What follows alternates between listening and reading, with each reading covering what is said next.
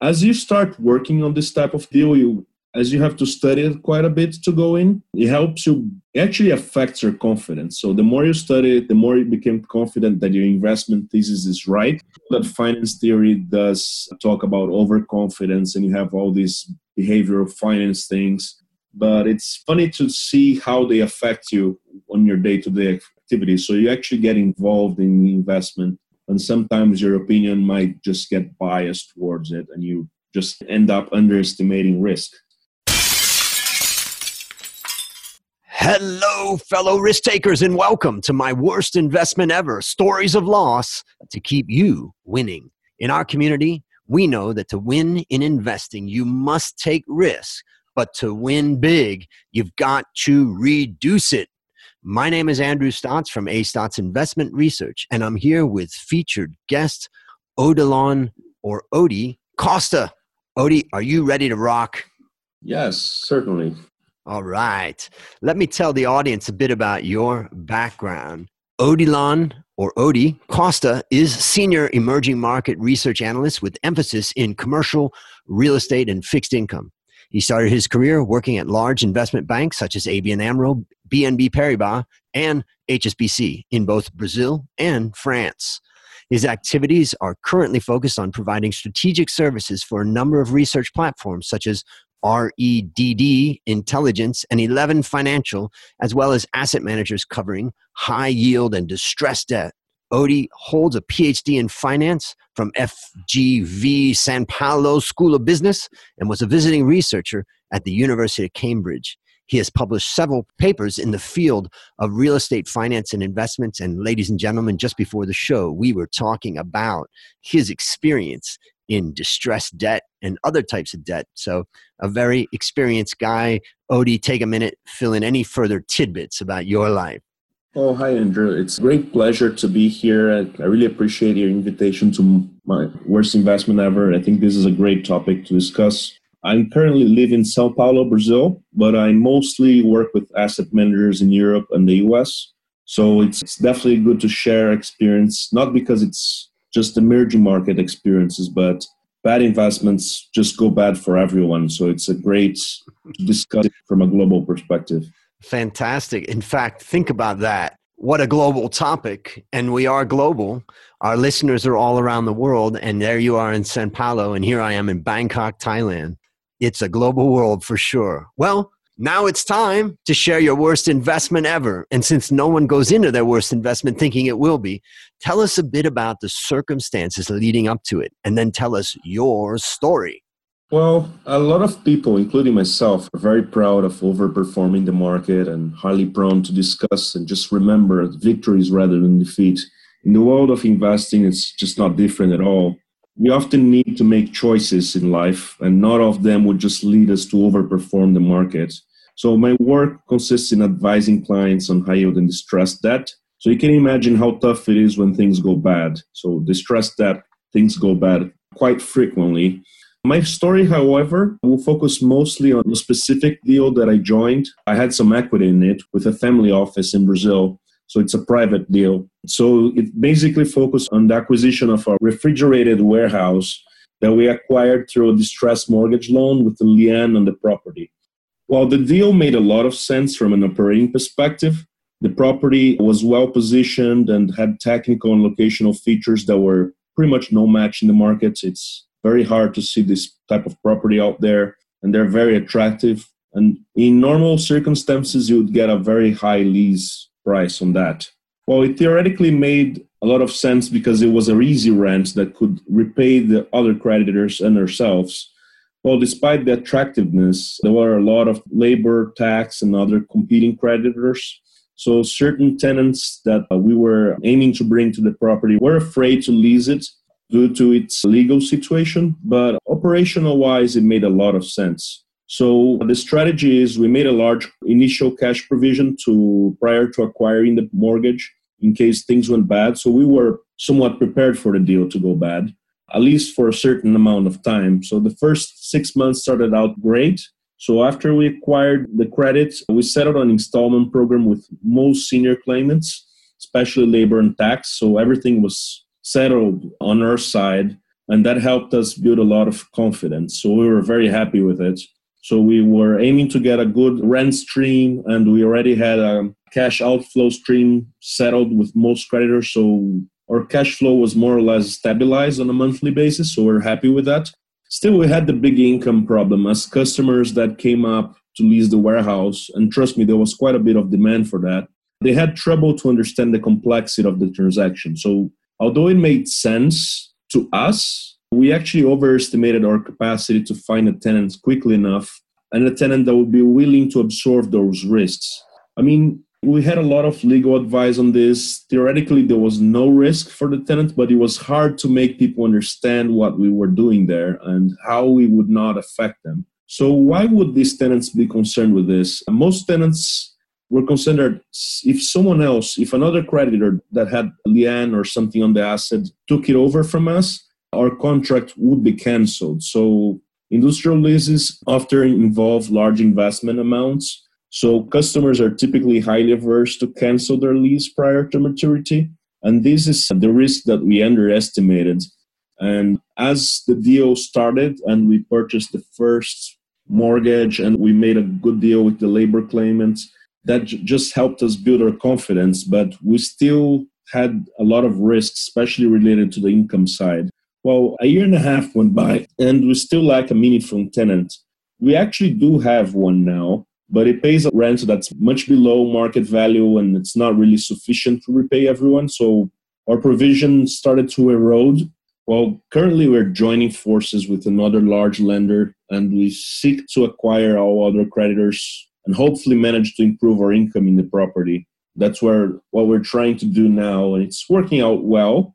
But the main problem is that the deal turned out to be much more expensive than originally planned. So the idea was to pay 5% market value on the property, plus some of the labor claims and tax claims, which would up, add up maybe 30, 40% of property value. So in the end, we were trying to acquire a property with like a 50, 60% haircut. But in the end, it's going to turn out like vanilla deal almost. We're going to acquire with a maybe 15, maximum 20% discount. So it was a little bit disappointing. I took a lot of risks to get into the property, and you know that high risk requires high return. And uh, we took the high risk, but we're not really getting a big return on this. It's not a bad outcome for a distressed investment where things might go bad and you just don't get anything back or you just get a part of your cash back we're getting a return for it, but it didn't make us proud. And the reason why it's, uh, even though it's a smaller deal, I think it's a very interesting deal to discuss. Is that as you start working on this type of deal, you as you have to study it quite a bit to go in, it helps you actually affects your confidence. So the more you study it, the more you become confident that your investment thesis is right. That finance theory does talk about overconfidence and you have all these behavioral finance things but it's funny to see how they affect you on your day-to-day activities so you actually get involved in investment and sometimes your opinion might just get biased towards it and you just end up underestimating risk it's not a terrible story as it didn't go bad i mean it's not going as bad as we expected it a couple of months ago but, but luckily we get out with our average return on the property so so, how would you summarize the lessons that you've learned from this? I think that the main takeaway for myself is that you really can't underestimate income risk. So, if you're going to close a deal, if it's a distressed deal, you really need to understand how income is going to come out of that deal. If it's not clear enough, then you should be careful.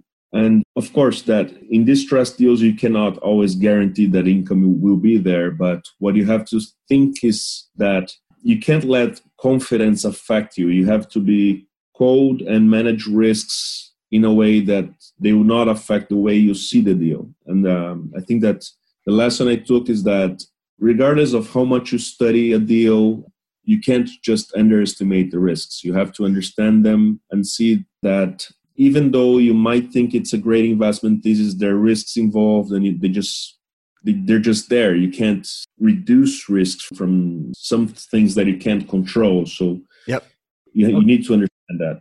Let me summarize what I take away from your story. I mean, there's a lot to this, But the first thing I have to say about it is something that I say to my finance students.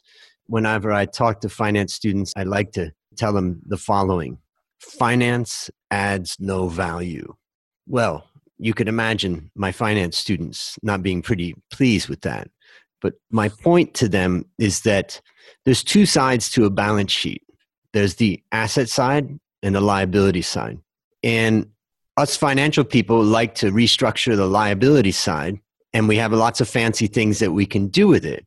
But ultimately, business comes down to the asset side and what is our product, what is our service, and what is our customer base, and what problem are we solving for them, and how are we helping them to solve that and therefore how are we being paid so it's like the entrepreneurial never uh, in the financial world we get so caught up in numbers and all these things that we you know sometimes we think that that's adding value but it's really the entrepreneurial aspect that adds value which is what you've have been working on in this particular project yes and that raises kind of the second thing which is the idea of complexity you see, yeah. financial people, and there's plenty of financial professionals listening as well as newbies to finance, we understand some pretty complex things. You know, we can understand particular risks and things like that. We can provision for things and say, don't worry, we have a provision set aside for that.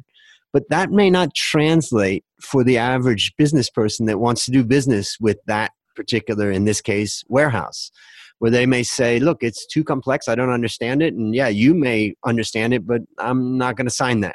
And so complexity sometimes can work for us in the financial world, but it doesn't work for everybody out there. So I think, you know, to me, it's the income risk that you mentioned is really about how we want to stay focused on business is about our products and services and how people and companies buy them. And therefore, finance is oftentimes manipulating the liability side of the balance sheet. What are your thoughts? Did I miss anything? No, it's correct. I think it's a great remark you make there. And it actually made me think of Paul Volcker saying that the ATM was the last big invention in the finance world. In the 80s, I think he said that, right? And uh, yes, we don't really create. We're just, everything in finance comes from income, and income doesn't come from finance.